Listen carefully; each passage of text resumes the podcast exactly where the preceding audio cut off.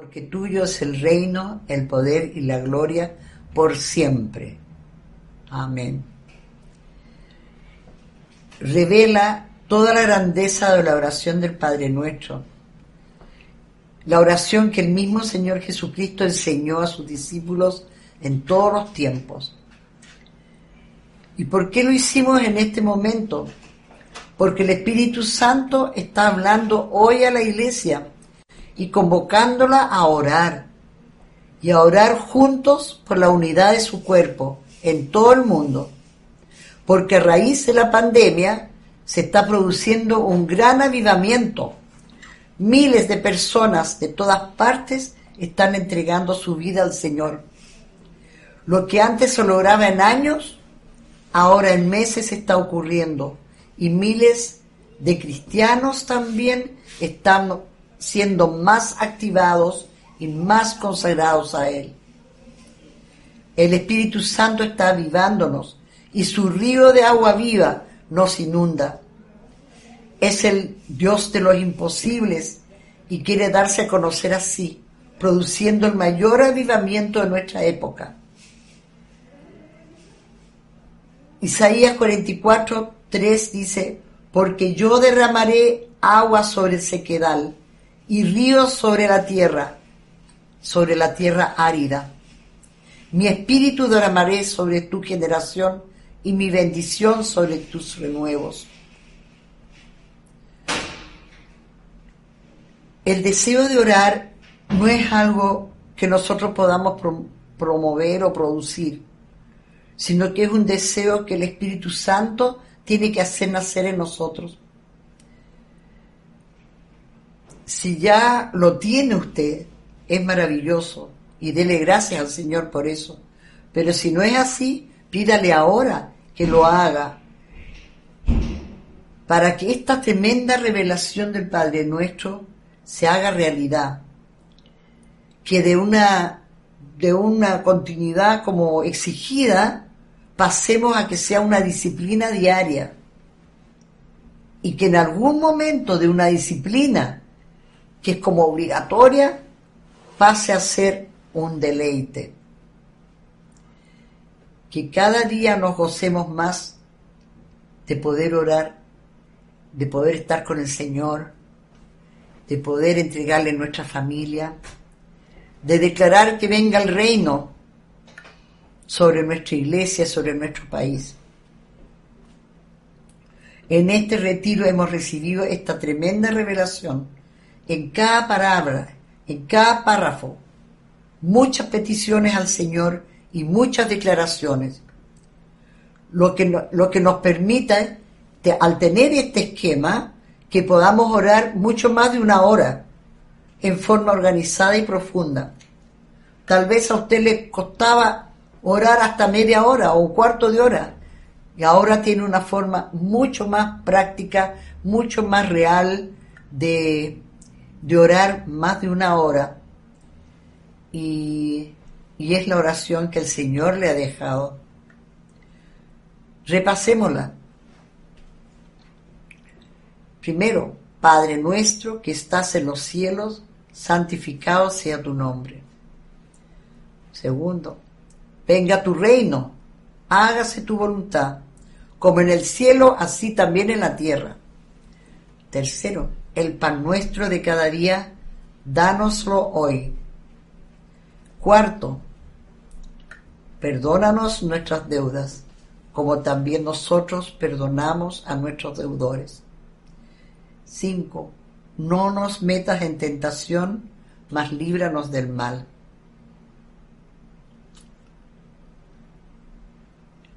Y a continuación termina con una declaración: porque tuyo es el reino y el poder y la gloria por todos los siglos. Amén.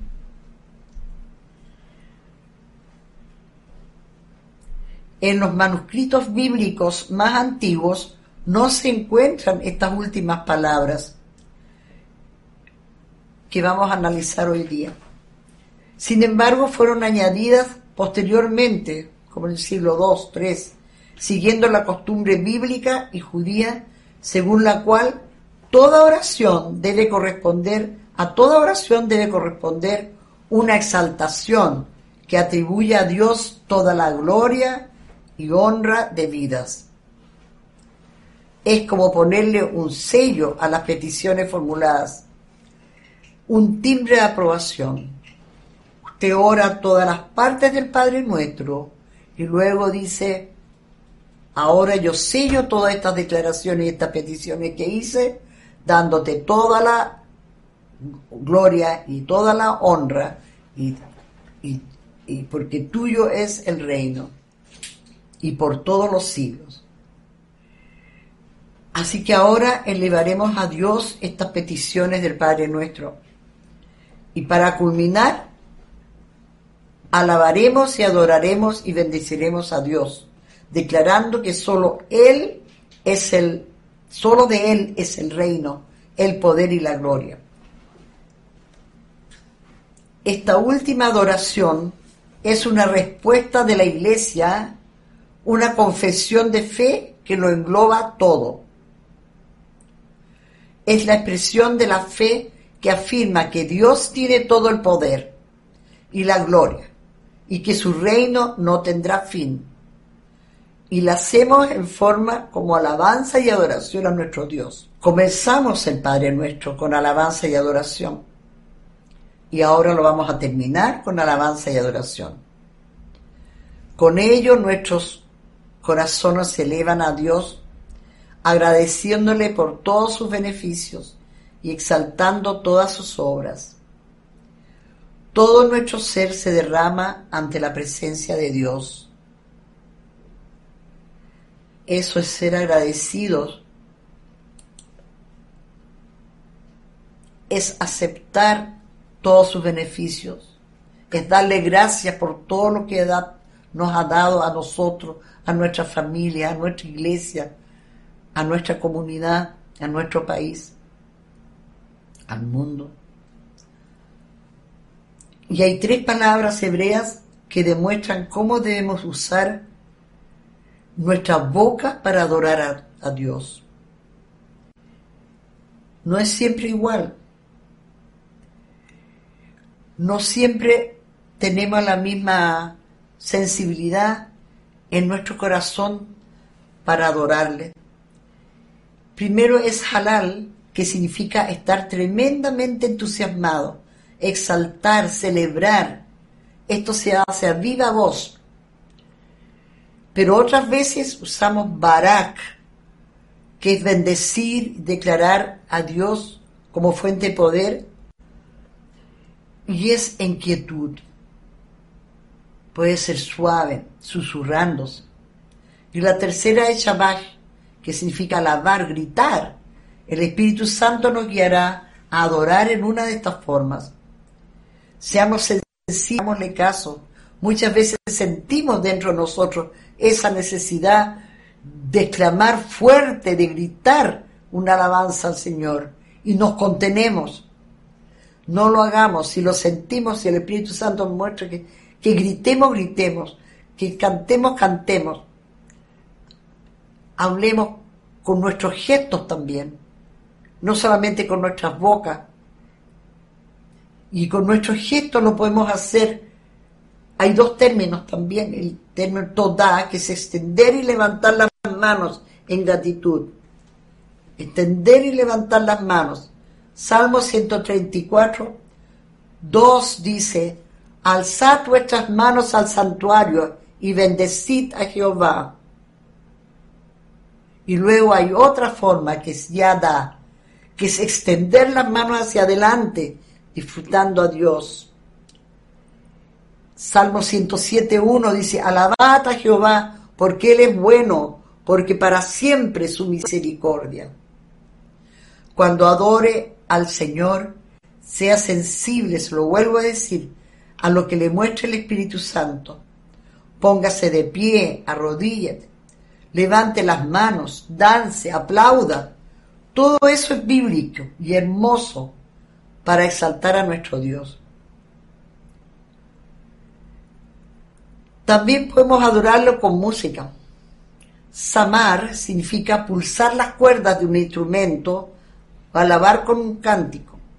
Así que si usted tiene un instrumento y sabe tocarlo, tómalo en el momento de la adoración y tóquelo. También existe Taiyá, que significa cantar en el espíritu. Es decir, esas lenguas que el Señor le dio, elévelas como un cántico a Él. Así que le repito que luego presentarle al Señor nuestras peticiones, paso por paso, como lo muestra el Padre Nuestro, es bueno, debemos darle nuestra adoración.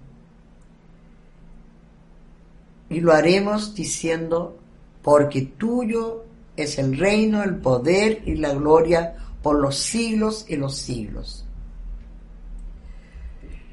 También en esto está involucrado que el Señor, es del Señor todo, pero a Él nos ha invitado a participar de su reino, de su poder y de su gloria. Somos sus hijos.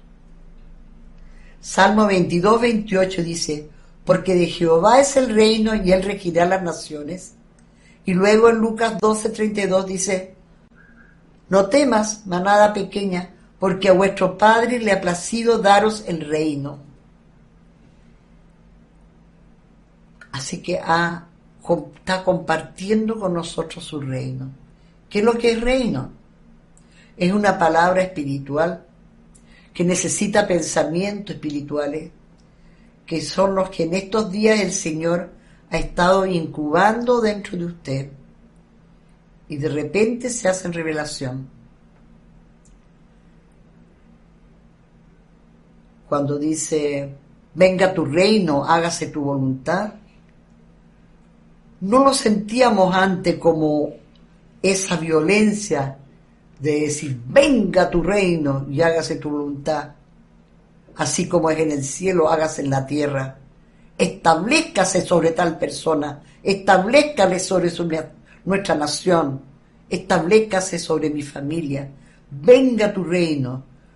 Y esa es una nueva revelación, porque es otra entonación, es otra fuerza con la que quiere eh, el Señor que oremos. Dice la palabra que hay cosas que son locura por el mundo y no la van a entender porque se disciernen espiritualmente. Y así es. Necesitamos fe y convicción. Lo más peligroso, lo más dañino es la incredulidad. Se opone totalmente a la manifestación del reino en nosotros, nos impide ver. No todo puede, no todo se puede explicar, hay que creer en Él, necesitamos la fe, y la fe viene solamente por el oír la palabra de Dios y conocer su palabra.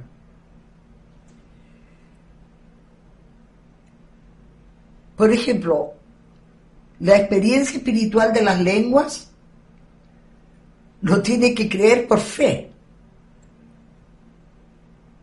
Y solo las lenguas van a venir y van a brotar de dentro de usted. Pero el impedimento más grande para recibirla es la incredulidad. El que quiere comprender primero qué es lo que está diciendo,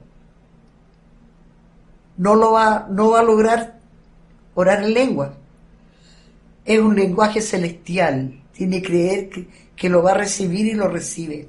Abra la boca y el Señor le va a poner las lenguas. Es como el... Generalmente es como el primer milagro tan sobrenatural que uno recibe que no hay ninguna explicación para ello. El Espíritu Santo lo pone.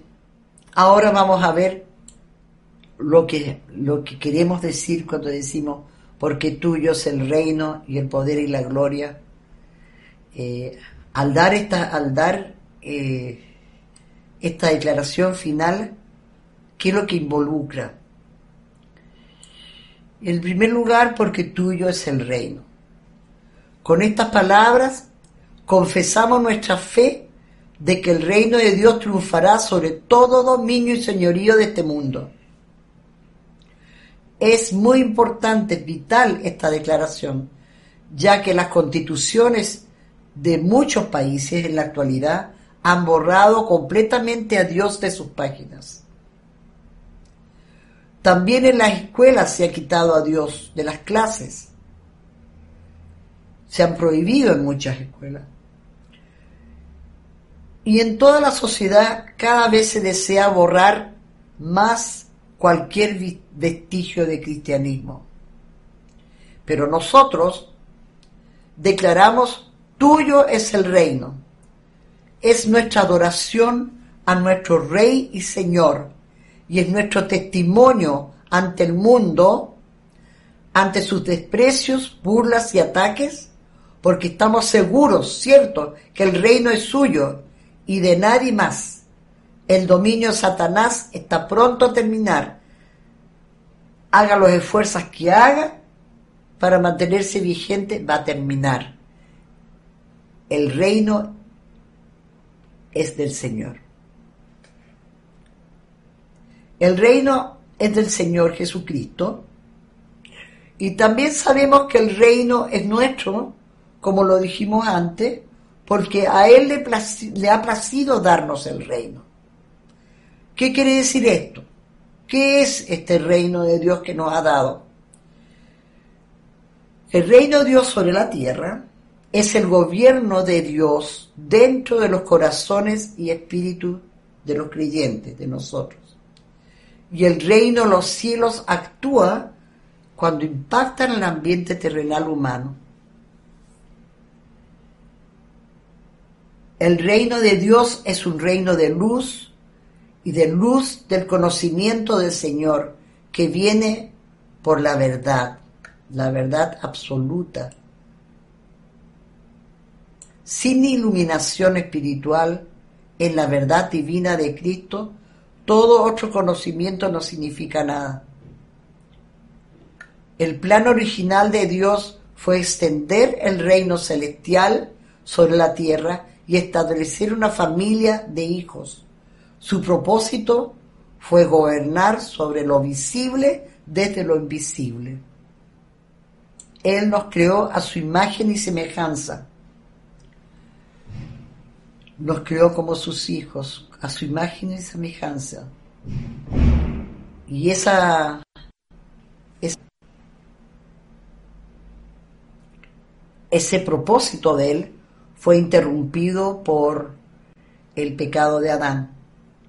Ahí se separó nuestra eh, nuestra comunión con el Señor, y solamente con la llegada de Jesucristo y con la aceptación de cada uno de que Él es verdaderamente nuestro Señor y Salvador, se puede restaurar esa relación con Dios. Pero siempre su propósito fue gobernar sobre lo visible desde lo visible, es decir, por medio del hombre, por medio de nosotros. En Colosenses uno, doce, trece dice: dando gracias al Padre que nos hizo aptos para participar de la herencia de los santos en luz. Él nos hizo aptos para eso, para participar de su herencia, el cual nos ha librado de la potestad de las tinieblas, que caímos con la caída de Adán, y trasladado al reino de su amado Hijo. Ahora usted pertenece al reino de Dios, es parte del reino de Dios, y está destinado a establecer ese reino aquí en la tierra. Cuando estamos en una buena relación con Dios, Él puede extender su reino a nuestras vidas y a través de nosotros reinar en la tierra.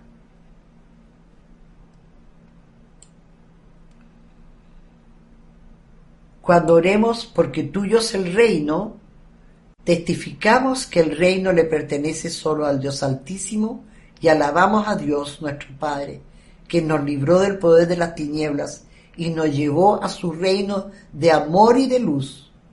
Alabemos a Dios porque nos ha invitado a participar de su reino y ahora nosotros podemos extender este reino en la tierra. Tuyo es el poder.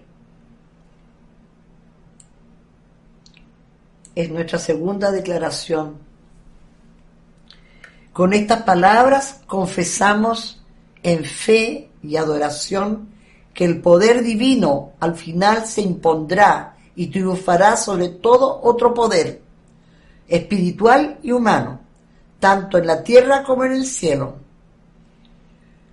En el Salmo sesenta y seis, tres dice: decir a Dios, cuán asombrosas son tus obras. Por la grandeza de tu poder se someterán a ti tus enemigos. Por la grandeza de tu poder se someterán a ti tus enemigos. Y el Salmo veintiuno, trece dice: engrandécete, oh Jehová, en tu poder. Cantaremos y alabaremos tu poderío.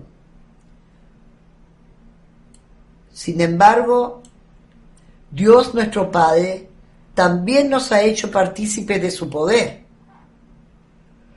En el Salmo sesenta y ocho, treinta y cinco b dice: el Dios de Israel, Él da fortaleza y poder a su pueblo. Nosotros somos su pueblo, parte de su pueblo. En Isaías cuarenta, veintinueve dice: Él da esfuerzo al cansado y multiplica las fuerzas al que no tiene ninguna. Y así hay muchas promesas de su poder en nosotros, en la palabra. Es su poder en nosotros el que nos hace levantarnos cuando estamos cansados, multiplica nuestra fuerza cuando no la tenemos. Es su poder en nosotros.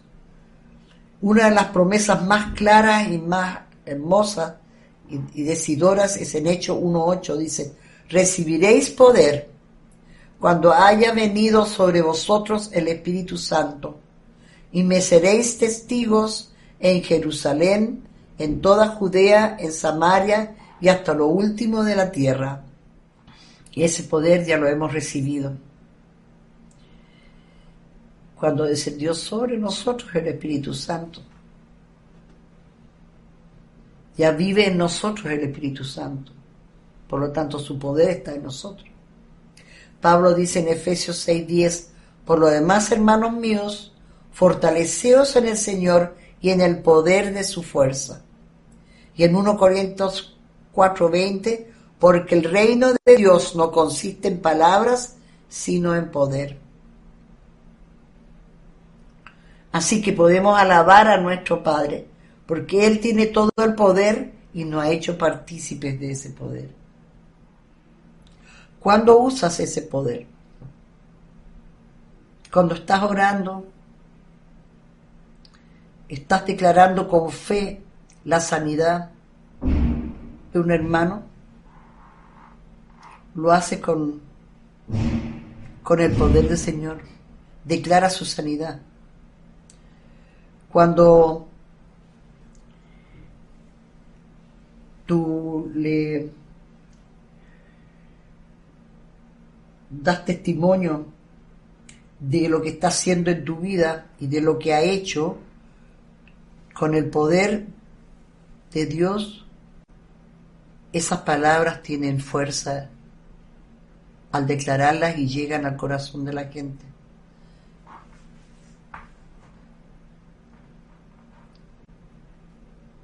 A veces tal vez ni siquiera te has dado cuenta de que está, tienes el poder de Dios. Y oras con tanta sencillez por alguien, y cuando ves los resultados maravillosos de una sanidad o de combatir una, una depresión, una sanidad de ese tipo, eh, tienes que creer de que es el poder que Dios te ha dado el que ha logrado eso. Es el Señor, el poder que el Señor ha puesto en ti y ha tenido confianza en ti para que tú lo, lo puedas hacer. No es por tu obra, es por la obra de Él, pero a través de ti. Dice: tuya es la gloria. Esta declaración alcanza la adoración, su punto culminante, Pues la palabra gloria es en la Biblia uno de los términos más sublimes. Significa brillo, esplendor, honor, honra, magnificencia, excelencia. Al hablar de gloria hablamos de sus atributos. La gloria de Dios expresa tanto el honor, la alabanza que merece Dios por ser quien es, sus cualidades, lo que Él hace, lo que Él provoca y asimismo el brillo que emana de su ser y que lo rodea. La gloria de Dios expresa toda la alabanza que merece Dios por ser quien es. Es maravilloso. Es maravilloso por darle gloria a Él. Es toda la perfección de su carácter, su justicia. Sabemos que todos fuimos destituidos de la gloria de Dios. En Romanos tres veintitrés dice que hemos quedado destituidos de la gloria de Dios. Y sin embargo, Él nos ha invitado a ser partícipes de su gloria. Jesús hizo posible esto al sufrir por nuestro pecado, por nuestros pecados. En Romanos ocho diecisiete dice que si sufrimos con Él, también seremos glorificados con Él. Cuando miramos la gloria de Dios, somos lentamente transformados a su imagen por el Espíritu de Dios, como dice en dos Corintios tres dieciocho, y el carácter y las maneras del Padre y del Hijo se generan en nosotros. Al llegar a ser semejantes a Cristo, alcanzamos bendición eterna, porque Dios nos ha llamado a su gloria eterna.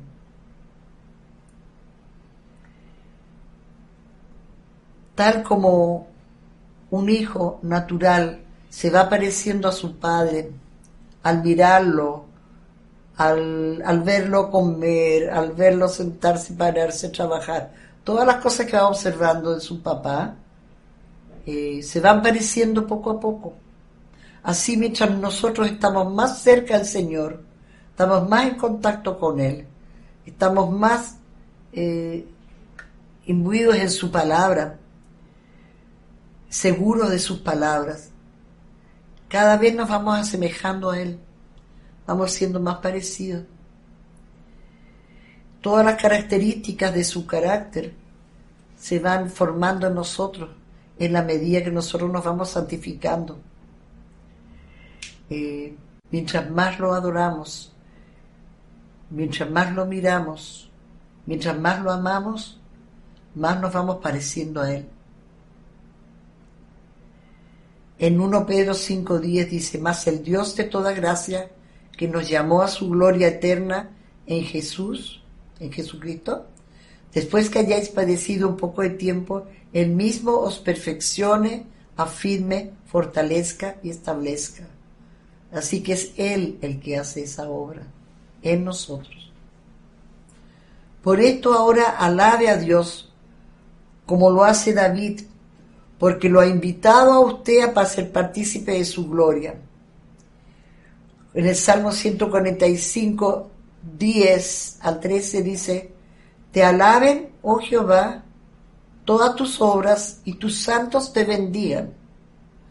La gloria de tu reino digan y hablen de tu poder, para hacer saber a sus hijos, de, perdón, a los hijos de los hombres, sus poderosos hechos, y la gloria de la magnificencia de su reino. Tu reino es reino de todos los siglos, y tu señorío en todas las generaciones. Por eso te alabamos, Padre, porque tuyo es el reino y el poder y la gloria por los siglos de los siglos, y por tu amor y misericordia nos has invitado a participar de ella. Que nunca entremos o salgamos de tu presencia sin inclinarnos humildemente delante de ti para ofrecerte sacrificios de alabanza.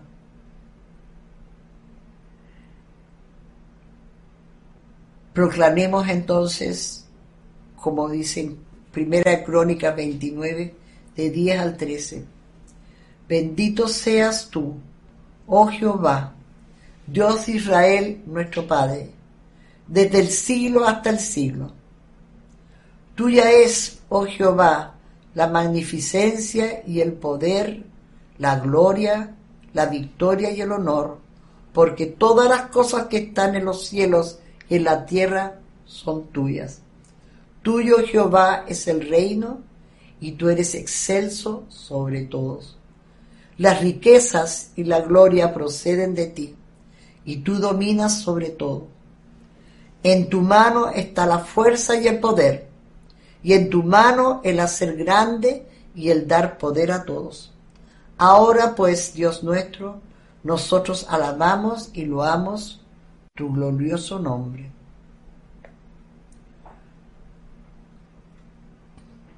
Como finalización de nuestra oración del Padre Nuestro, declaremos una vez más, porque tuyo es el reino, el poder y la gloria por todos los siglos. Amén.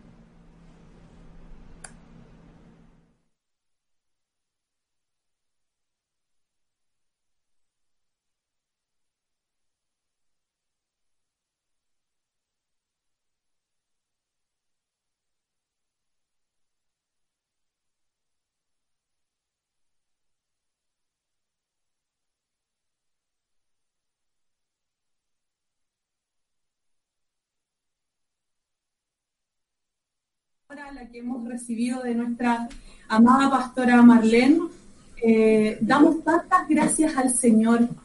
Eh, es lo que ella nos enseñaba, ¿cierto?, en esta palabra, poder entregar la gloria al Señor, la gloria a Él, porque Él es, eso es lo que nosotros necesitamos, necesitamos poder entronarlo. La verdad es que tenemos que reconocer eh, Debemos reconocer la grandeza que Él es, la grandeza que Él significa. Debemos tener total, eh, total concepto en nuestra mente, en nuestro corazón.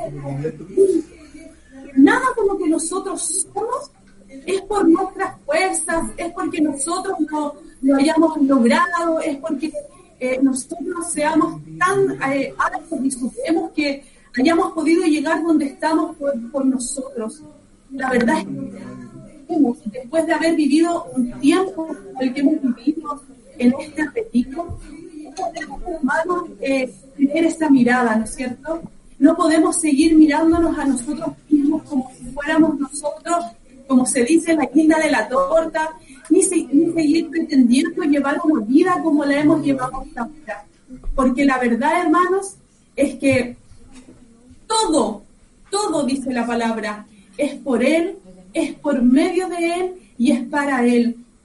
Entonces tenemos, tenemos que aprender a levantar, a levantar nuestra mirada, a levantar eh, nuestra, nuestra vista, entendiendo que todo, todo es posible, porque Él, Él nos escogió primero, porque Él decidió formar la tierra, porque Él decidió formar al hombre, porque Él decidió establecer su gloria en nosotros, porque Él decidió poner de su, de su esencia, poner de su porción en nuestras vidas. No se trata, hermanos, de que nosotros andemos por la vida creyéndonos hijos de Dios y pasemos a llevar a todo el mundo porque creamos que somos supremos o que somos mejores porque estamos dentro de un reino. El Señor no nos enseña eso. El Señor nos enseña a poder amar, a poder entregar, a poder eh, ser cada día más humildes, a poder humillarnos. ¿Para qué?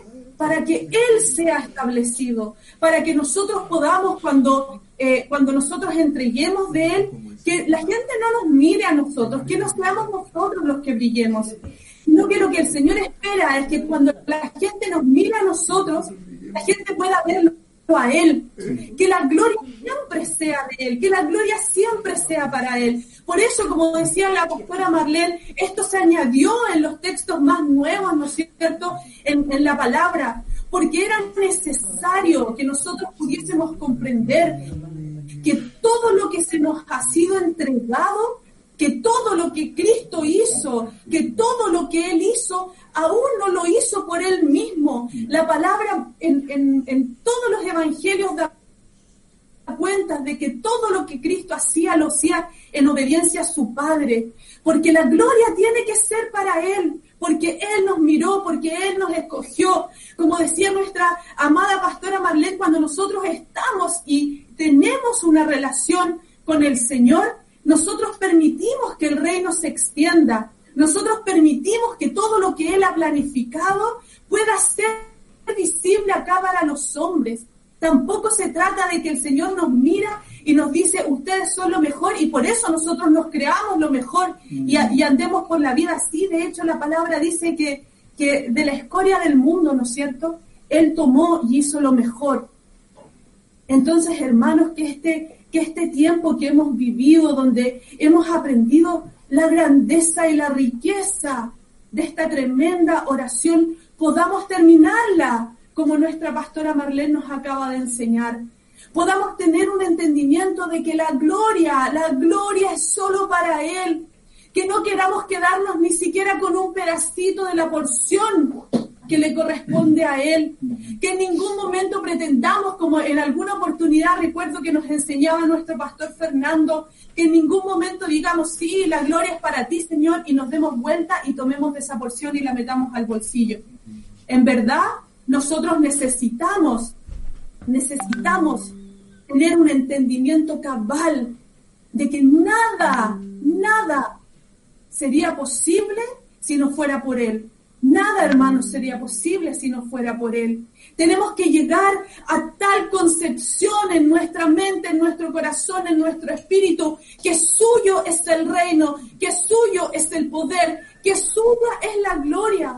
De eso se trata esta oración del Padre Nuestro. Se trata de que nosotros nos despojamos a tal nivel que necesitamos terminar en un estado de humillación tal que Él pueda tomarnos, que Él pueda establecer en nosotros lo que Él necesita, Él pueda establecer en nosotros sus diseños y Él nos pueda levantar y nos pueda mostrar como un fruto que es agradable, pero que no es un fruto que se gestó de cualquier manera, que no es un fruto que se gestó en el corazón de cualquier persona, es un fruto que se gestó en el corazón de Dios, del Rey de Reyes, del Señor de Señores, de quien es, de quien fue y de quien será, de un Dios que es eterno, de un Dios que es alto, de un Dios que es sublime, de un Dios que hasta ahora nadie ha podido superar, de un Dios que hasta el día de hoy se siguen estudiando cosas, porque mucha gente pretende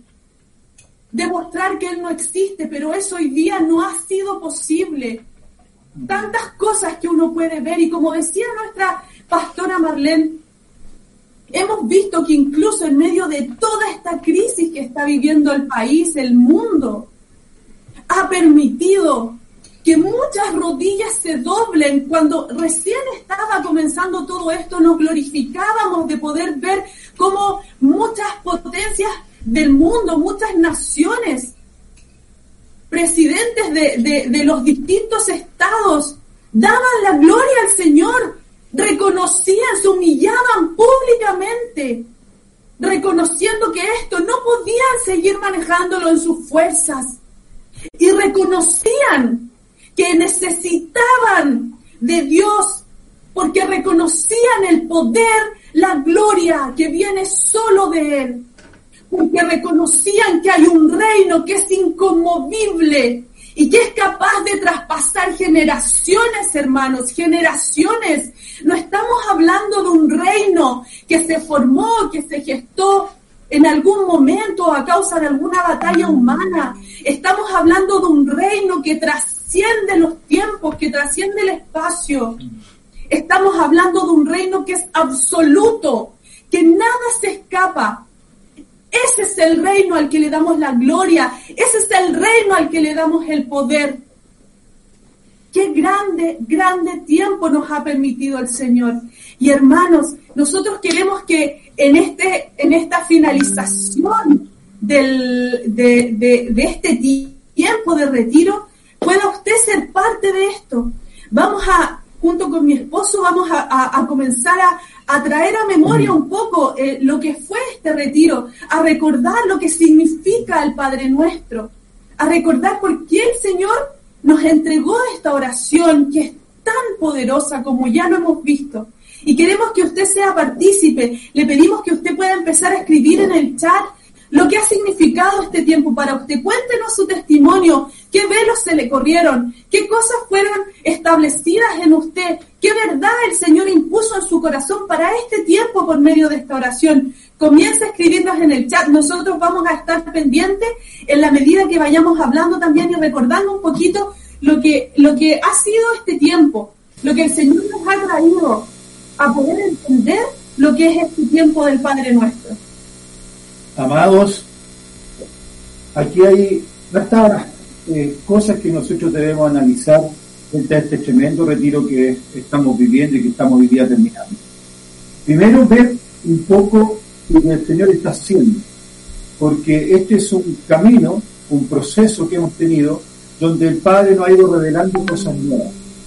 Esto significa que el Padre, cuando empieza a revelar cosas nuevas a un hijo, porque el hijo está creciendo, está creciendo, está entendiendo cosas nuevas, y por lo tanto, el Señor empieza en este tiempo a manifestar de su gloria en nosotros, a descubrir cosas que nosotros anteriormente no podíamos entenderlas, y empieza a manifestar un, un, una actitud, una... unas ganas de que sus hijos empiecen a entender realmente qué significa su reino, ¿no es cierto? Él empieza a, a bendecir nuestra vida, ¿no es cierto? Donde empieza a descubrir misterios que hay en su oración, porque esto no se trata de un Padre Nuestro, una, una repetición, digamos, de cómo sale la palabra, sino que él empieza a mostrarnos el, lo que hay detrás de lo que significa realmente el Padre Nuestro. Él nos enseña una, una oración que tiene vida y que tiene un fundamento tan poderoso que esa oración llega al oído del Padre. Por lo tanto, nosotros ya estamos en una preparación, en un proceso mayor de entendimiento de los misterios de su palabra, de los misterios de su oración.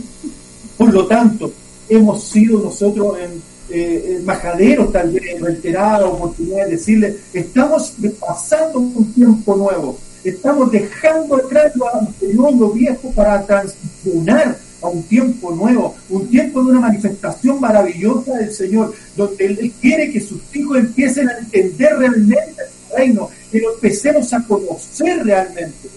Ya tenemos una base, Él nos ha enseñado un montón de cosas, pero estamos pasando un tiempo de conquista, un tiempo nuevo, donde hay una tierra nueva que debemos conquistar. Y para eso, en este retiro, el Señor ha sido tan amoroso, tan bueno, que ha empezado a desglosar su oración para que nosotros empecemos realmente a adentrarnos en qué significa cada oración, cada palabra. Entonces, hermanos, nosotros, como decía mi esposa y la pastora Marlén, no podemos dejar de dar gloria al Señor por lo que está haciendo. No podemos dejar de no sellar esto, como decía la pastora Marlén, de sellar una oración dándole la gloria a Él. ¿Por qué? ¿Por qué? Porque es un Padre bueno, es un Padre misericordioso, un Padre que ha visto que sus hijos, que muchas veces hemos estado perdidos, Él empieza a acercarse a nosotros y a acercarnos a Él. Él nos atrae a Él. Y ahí en ese, en ese momento, los llamados realmente de Él, empezamos a tener una, un entendimiento, una manifestación de su gloria en nosotros. Amén. Empezamos a menguar como hombres, como, como, como, como los afanes que tenemos, porque muchas veces, hermanos, muchas veces caemos en cosas banales, en, en, en, en egoísmo, caemos en actitudes eh, egoístas, caemos en vanagloria, pero esas cosas no, no, no corresponden.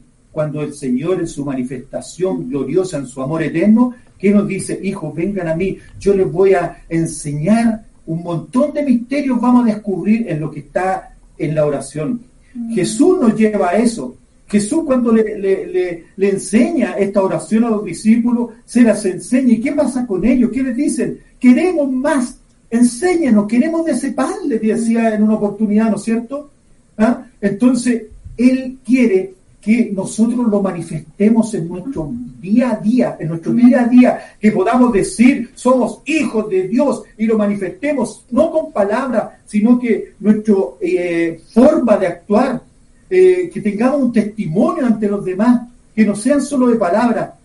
La, la hermana Jimena también decía, no se queden solamente con lo que vio en la pantalla, lo que vio hoy día, sino que este es un proceso. Usted siga, siga eh, eh, metiéndose en oración con el Señor, introduciéndose en una manifestación continua de adoración, de intimidad, en su aposento realmente. ¿Para qué? Para recibir de Él la palabra, la dirección, la luz que necesitamos para este nuevo caminar. Amén. Eh, vamos a leer algunos de los comentarios que han llegado. Eh, Esteban Vázquez dice, fue súper bueno el retiro. Comprender que la oración más conocida tiene una profundidad tremenda que nos da accesos y herramientas. Gracias, Esteban. Eh, les pedimos que sigan compartiéndonos lo que fue para ustedes este tiempo. Eh, queremos saber que realmente el Señor ha hecho una obra, porque queremos glorificarlo a Él. No queremos glorificarnos nosotros, no queremos decir, ¡ay, qué bien lo hicimos! Queremos que los testimonios puedan leerse para la gloria, amén, para que cada uno de los que después pueda ver este material entienda que el Señor hace grandes cosas por medio de su palabra. Así que siga contándonos eh, los testimonios y lo que significa para ustedes.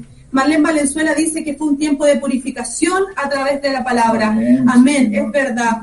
Y recordamos, hermanos, un poquito, como les decía, de lo que ha sido este tiempo, lo que el Señor nos ha traído a revelación. Eh, ¿Se acuerdan que hablábamos de que los discípulos vieron a Jesús orar? De hecho, la palabra misma dice que después de que estaban todos juntos y de que Jesús a, había terminado él de orar, ahí es donde un discípulo le dice, por favor, enséñanos a orar. Quizás, ¿qué oración habrá hecho Jesús en ese momento que el discípulo se le encendió ese fuego de decir, enséñanos, enséñanos a orar, así como Juan Bautista le enseñaba también a los suyos, enséñanos tú a nosotros? Y ahí es donde Jesús le dice, cuando oren, oren de esta manera. Y parte, recordábamos cuando aprendíamos respecto de la, del comienzo de esta oración, que, de, que decía, Padre nuestro que estás en el cielo, cómo el Señor nos reveló que somos sus hijos. Qué tremendo, qué tremendo entender y recordar, porque decíamos, la verdad es que ciertamente muchos de nosotros ya teníamos conciencia de que éramos hijos, pero ¿cuántas veces vivimos realmente como un hijo de Dios? ¿Cuántas veces realmente hemos llevado nuestra vida con una conciencia real de que somos hijos de Dios y que no somos simplemente hijos naturales? Qué tremendo entender y recordar y traer a nuestra memoria que somos hijos de Dios, de, de este Rey poderoso. Y entender, y hablábamos también de que, de que junto con Cristo somos hijos de un mismo Padre, como Jesús se humilla también a tal punto que Él baja, que Él se pone a la par con nosotros y nos dice, tú y yo somos iguales, tú y yo somos hijos de un mismo Dios, ¿no es cierto? Como también Él nos hablaba y nos hacía recordar que nuestra mirada tiene que estar dirigida hacia el cielo, hacia lo alto, que no podemos andar y seguir buscando respuestas en las cosas terrenales. Entonces, cuando decíamos, Padre nuestro que estás en el cielo, lo que hacíamos era tomar la posición que nos corresponde, porque el Señor eso es lo que espera de hacer y siempre es lo que Él va a hacer. Cuando el Señor quiera hacer una obra en la vida de ustedes, hermanos, Él no va a tomarlos a ustedes y los va a poner en lo más bajo. Él lo primero que va a hacer es levantar su mirada y posicionarlo en lo alto, porque desde allá es donde se obtienen las cosas, ¿no es cierto?, que es lo mejor. Y eso es lo que el Señor va a hacer siempre, porque desde allá nosotros podemos avanzar, teniendo nuestra mirada en lo alto, ¿no es cierto? Entonces, cuando oremos y nos pongamos, y nos dispongamos a hacer esta oración que el Señor nos enseñó, tenemos que partir en esa posición, partir en la posición de hijos, sabiendo que tenemos a un Padre que es amoroso, sabiendo que tenemos a Jesucristo como nuestro hermano, que está ahí intercediendo por nosotros, ¿no es cierto?, entre el Padre y nosotros, ayudándonos en esta tarea que muchas veces no es fácil. Y entender también cuando decía, santificado sea tu nombre, qué revelación también tan hermosa nos trajo el Señor, de saber que nosotros tenemos que santificar su nombre, no porque Él no sea santo por esencia, sino que hay un rol que a nosotros nos corresponde, que es despojarnos, despojarnos de todo, de todo lo que nosotros creemos necesitar o de todo lo que nosotros creemos saber y glorificar su nombre y santificar su nombre, santificar a Jehová eh, Rafa, a Jehová Nisí, eh, al Elión, y nombrábamos tantos nombres de Dios, ¿no es cierto?, para traer una concepción a nuestra vida de lo que realmente significaba santificar, santificar, que eso significaba una dependencia tal del Señor que yo necesito saber que todo lo que yo haga santifica al Padre para la gloria del Señor. Entonces, cuando me, me, me sumerjo en mi aposento y cuando voy a este, a este lugar íntimo, no puedo ir lleno de basura, decíamos, de una basura autoimpuesta, sino que tenemos que ponernos en una posición de decir, Señor, yo esto no lo he hecho conforme a tu voluntad, esto yo, yo he decidido tomarlo por mis propias fuerzas y he ensuciado tu nombre, ¿no es cierto? Y después continuamos. La, Nicole nos enseñaba la preciosa palabra de venga tu reino, hágase tu voluntad en el cielo como en la tierra, y entender lo que significaba el reino. Nicole nos enfatizó mucho también de que no nos quedáramos con un concepto de reino como definición, aun cuando ella dio varias definiciones y nos hizo a nosotros complementar un poco también con lo que nosotros pensábamos, pero entender, qué maravilloso entender que el reino implicaba un cimiento. Qué maravilloso entender que el reino implicaba un camino que se trazaba para nosotros, que era un camino generacional. Qué, qué hermoso saber que el Señor desde siempre, desde siempre, porque Nicole nos explicaba también que el reino es algo eterno, que vemos en la palabra y de repente uno podía como quedar medio pillo, que decía que el reino ve, venía, que el reino vendrá, y, y como que uno no entendía mucho que Jesús decía, el reino está en medio nuestro. Pero entender esto de que el reino es eterno y que desde la eternidad Él trazó un camino y que este es el camino que nosotros debemos andar, que se estableció un cimiento para nosotros.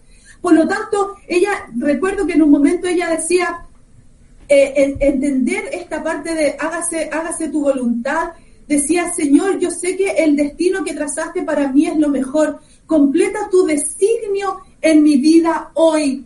Que eso es lo que hagamos cuando oremos esta parte del Padre Nuestro, entender que tu designio para mi vida, que ese camino generacional que tú trazaste es el que yo quiero caminar. Así debo presentarme al Señor, no diciéndole, Señor, yo quiero esto, yo quiero esto otro, esta es mi necesidad, esto es lo que yo necesito. No, aun cuando Él nos dice, digamos, pídanle, pídanme lo que ustedes necesitan, pero igual como lo hizo Jesucristo, hágase tu voluntad, Señor, no la mía. Esto es lo que yo quisiera, ¿no es cierto? Pasa de mí esta copa. Pero en verdad, Señor, ese camino que tú trazaste para mí, ese camino generacional que tú estableciste, es por el que yo quiero caminar, por sobre el camino que yo creo que es el correcto. Esa es la posición en la que nosotros debemos andar. Revisemos algunas... Mira, amor, eh, aquí hay algo... muy importante, muy interesante, que tenemos que entender como hijos.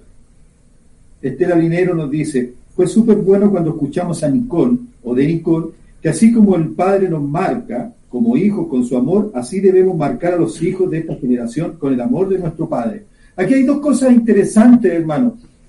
Una, escuchar lo que nos está diciendo Nicole, y otra es escuchar a ella. Es una nueva generación, hermano. Por eso cuando nosotros oramos, cuando nosotros nos adentramos realmente en lo que el Señor quiere, también estamos trabajando para nuestras generaciones. Nicole y los jóvenes y los que vienen más atrás, nuestros hijos, son la generación donde nosotros debemos realmente marcar un camino, un camino. ¿Cómo marcamos ese camino? Acercándonos al Señor. ¿Y cómo nos acercamos al Señor? En oración, en verdad, en actitud, en disposición. Amén. Yo me dispongo a cambiar, yo me dispongo a, a despojarme del viejo hombre. ¿Para qué? Para adentrarme realmente en los caminos del Señor. Y de esa forma, ¿qué pasa? El Señor me empieza a mostrar un camino. Dice la palabra que Él alumbra, ¿no es cierto?, mi camino. Él me va, me va mostrando por dónde caminar. Mi obediencia está en seguirlo con gozo, con actitud, con esfuerzo, para ganar el derecho, ¿qué derecho? De dejarle una huella marcada a las, mis generaciones, a mis hijos. En este caso, Nicole, una jovencita enorme en el Señor, muchos jóvenes enormes en el Señor, nuestros hijos también. ¿Qué mejor ¿Qué mejor escuchar algún día que un hijo suyo diga: yo quiero al Dios de mi padre, yo quiero al Dios de mi madre, ese Dios quiero? ¿Por qué? Porque usted está dando un testimonio, una, una, una diferencia en cuanto al, a la disciplina de sus hijos, en cuanto a lo que le hablamos a nuestros hijos, en cómo nos ven nuestras actitudes ante el, el, el diario vivir, digamos, cómo reaccionamos hasta ante pandemia, ¿no es cierto?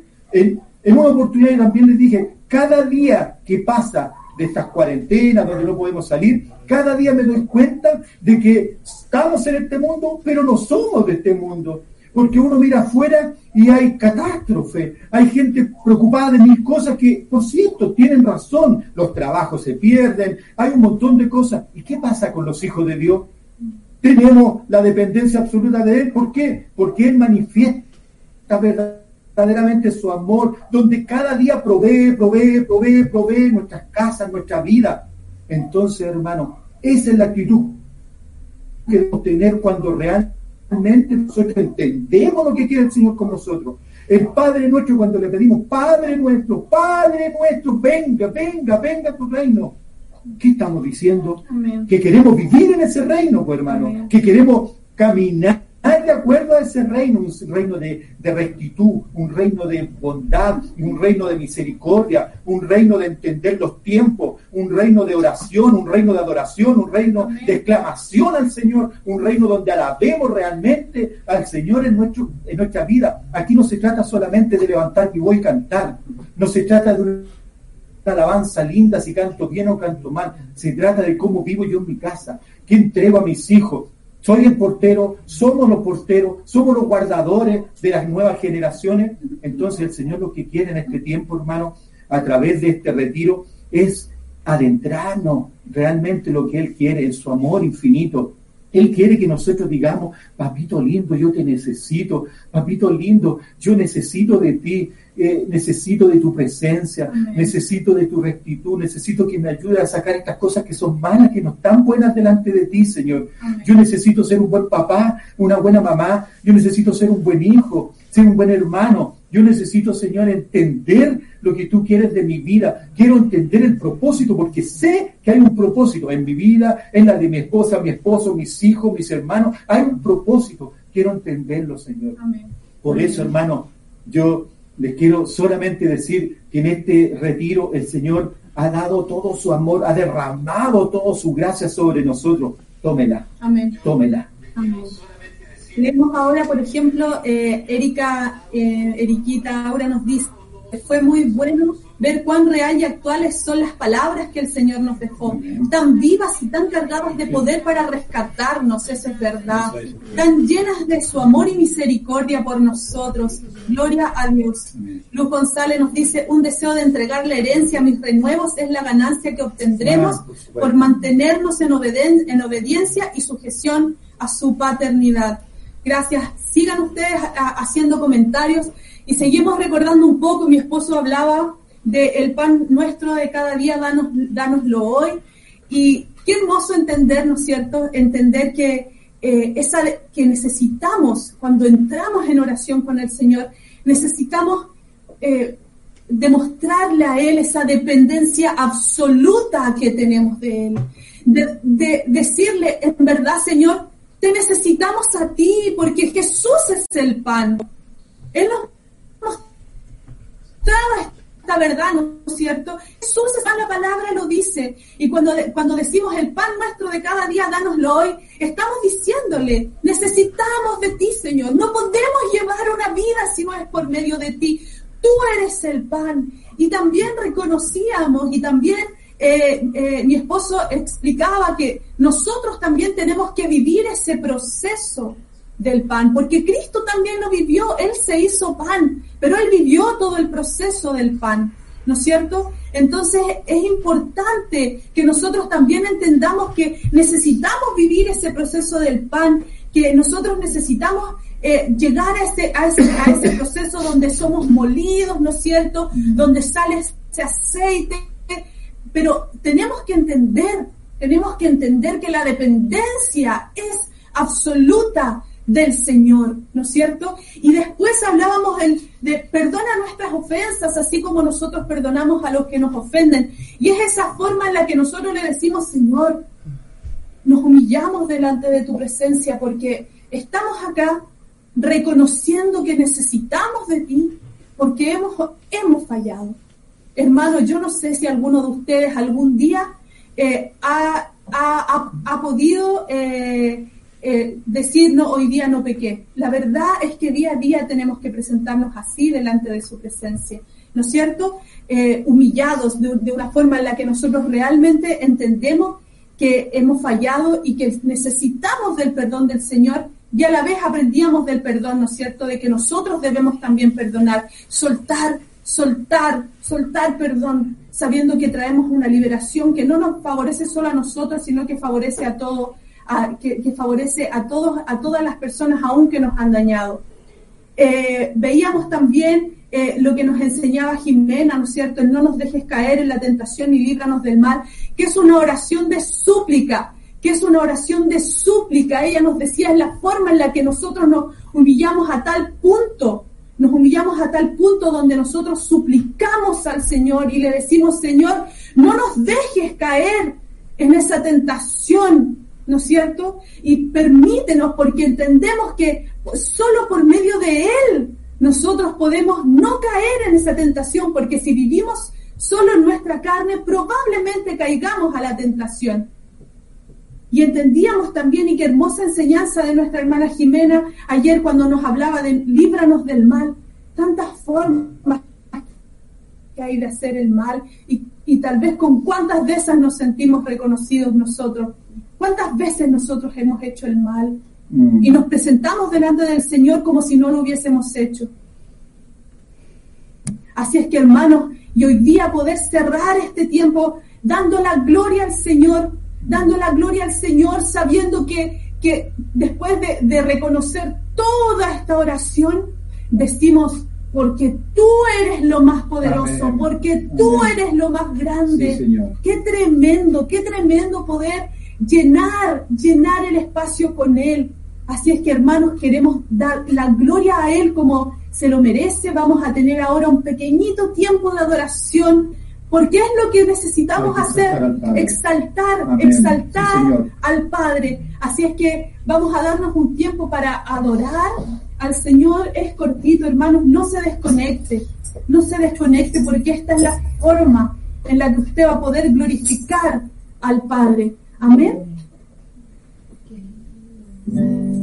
Justicia, Rey de verdad, Rey de salvación, Rey de salvación, Rey de justicia, Rey de verdad, Rey de salvación, Rey de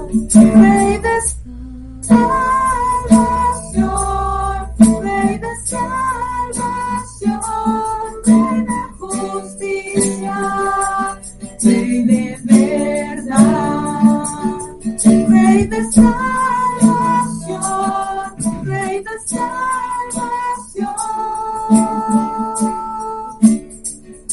Yo quiero subir al monte de Sion, contigo habitar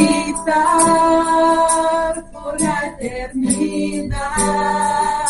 Abriste el camino que lleva hacia el Padre, entregaste tu vida, derramaste tu sangre. Justicia, Rey de verdad, Rey de salvación, Rey de salvación, Rey de justicia, Rey de verdad, Rey de salvación, Rey de salvación.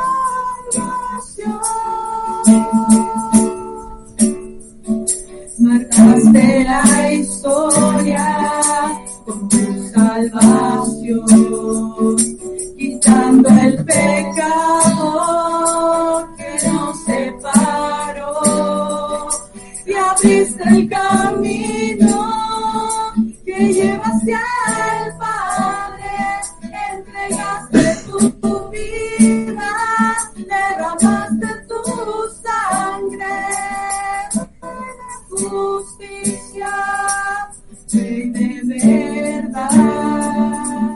Rey de salvación, Rey de salvación, Rey de justicia, Rey de verdad, Rey de salvación, Rey de salvación.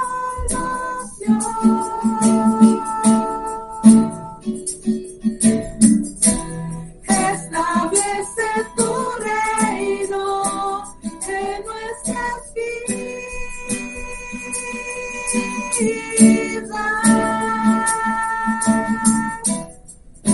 Asienta tu trono en nuestros corazones.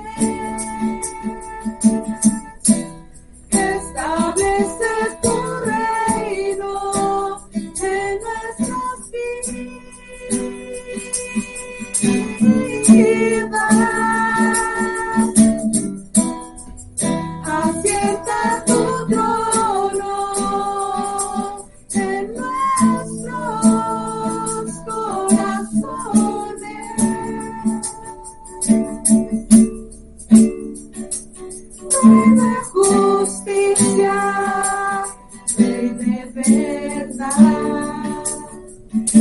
de salvación, Rey de salvación, Rey de justicia, Rey de verdad, Rey de salvación, Rey de salvación.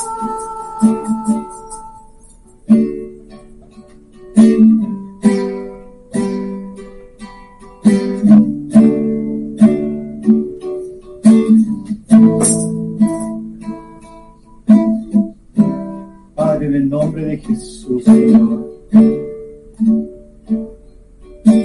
Alabado sea tu nombre por siempre, mi Señor. Sí, Señor. Tú que abres los cielos para nosotros, para tus hijos, para que podamos ver, Señor, tu reino, para conocerte, Señor, para establecer, Señor, una intimidad más profunda contigo, Señor.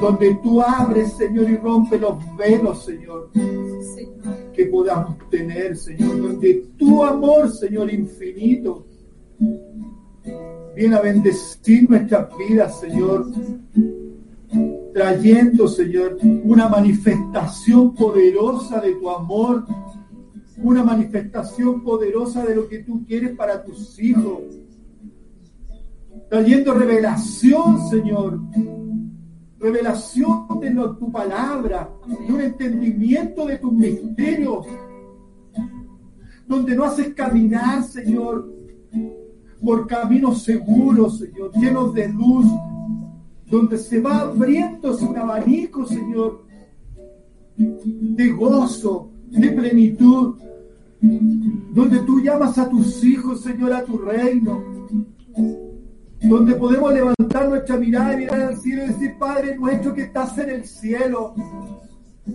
venga tu reino, venga tu reino a mí, venga tu gobierno a mí, venga tu reino a dirigir mi vida. Amén. En el nombre de Jesús, Señor, cuántas gracias te damos por estos tiempos tan preciosos que tú abres para nosotros, que abres para tus hijos y aquellos, Señor, que han podido doblar su mirada hacia ti, que habían estado perdidos tal vez. Tú vienes en estos tiempos, Señor, a enderezar su mirada y que vean la manifestación de tu gloria, Señor, que vean lo hermoso, lo maravilloso, el Padre eterno que tenemos, un Padre amoroso que nos da tanto, tanto y no se cansa de darnos misericordia absoluta, amor. Padre, en el nombre de Jesús decimos: ven, Señor, te necesitamos, ven, ven, te necesitamos a ti en cada día de nuestras vidas, Señor. No podemos solos, Señor. Te damos tantas gracias, Señor, por la palabra que hemos recibido de nuestros hermanos, Señor, por la dirección que ha tenido, Señor, nuestra congregación y tu iglesia a través de nuestros pastores, Señor, de nuestros líderes, Señor, como Él, tú has abierto, Señor, has abierto camino, Señor, de seguridad y de luz, Señor, a ser esas brechas, Señor, que podían distanciarnos, Señor, con tu amor, con tu amor, con tu amor, Señor. Le damos gracias, Jesús, por enseñarnos a caminar en esa virtud de buscar al Padre. Te damos gracias, Jesús, porque te despojaste de todo para que, para que nosotros nos uniéramos a ti, nos uniéramos a ti en este camino que tú volviste a hacer, Señor. ¿Para qué? Para llegar, Señor, al Padre. Tú volviste, Señor, a cimentar esos cimientos que estaban rotos de pecado. Tú viniste, Señor, a establecer un nuevo camino, a restablecer ese camino que nos lleva, Señor, a una funcionalidad superior, a ser entendidos en los tiempos y en que somos hijos de Dios. Te damos gracias, Señor. Te damos gracias, Señor. No se quede solamente con esto, hermano, sino que todos los días de su vida, pídale al Padre el pan de cada día. Pídale al Padre Amén. Que le dé sustento cada Amén. Día. Amén. Busque el propósito diario en la vida de Él. Dígale, ya no puedo más, Señor, quiero santificar con mi actitud, con mi vida tu nombre, Señor. Santificar tu nombre, Señor. Y líbranos, Señor. Líbranos de hacer malos, Señor, de hacer cosas que no corresponden, Señor. De nuestras actitudes de vanagloria, de egoísmo, Señor. Líbranos de todo mal, Señor. Y haznos, Señor, andar en tu voluntad, en tu voluntad siempre, porque tu voluntad es buena, es agradable, es correctiva, nos disciplina, nos lleva a triunfo, nos lleva a triunfo, Señor, en el nombre de Jesús, Señor. Y en cada oración que tengamos, en cada conversación que tengamos, lo sellamos dándote gracias, exaltando tu nombre, porque en ti, en ti hay victoria, en ti hay victoria, porque en ti nosotros podemos transicionar de una vida vieja a una vida nueva. En ti, una vida plana, una vida sin gozo, a una vida plena, una vida de plenitud, Señor. Te damos gracias, Señor, y glorificamos tu nombre por siempre, Señor. Sea alabado tu nombre por siempre, en el nombre poderoso de tu Hijo Jesús, que nos llevó al entendimiento de tu palabra, Señor. Amén. Amén. Justicia, Rey de verdad. Sí, Señor. Rey de salvación. Rey de salvación. Eres tú, Señor. Eres tú, Señor. Rey de justicia.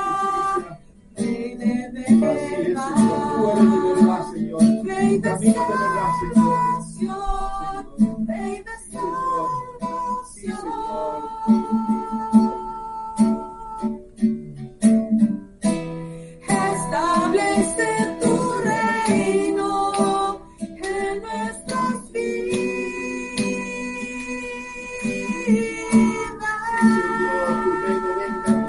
Señor, asienta tu trono en nuestros corazones, establece tu reino en nuestras vidas.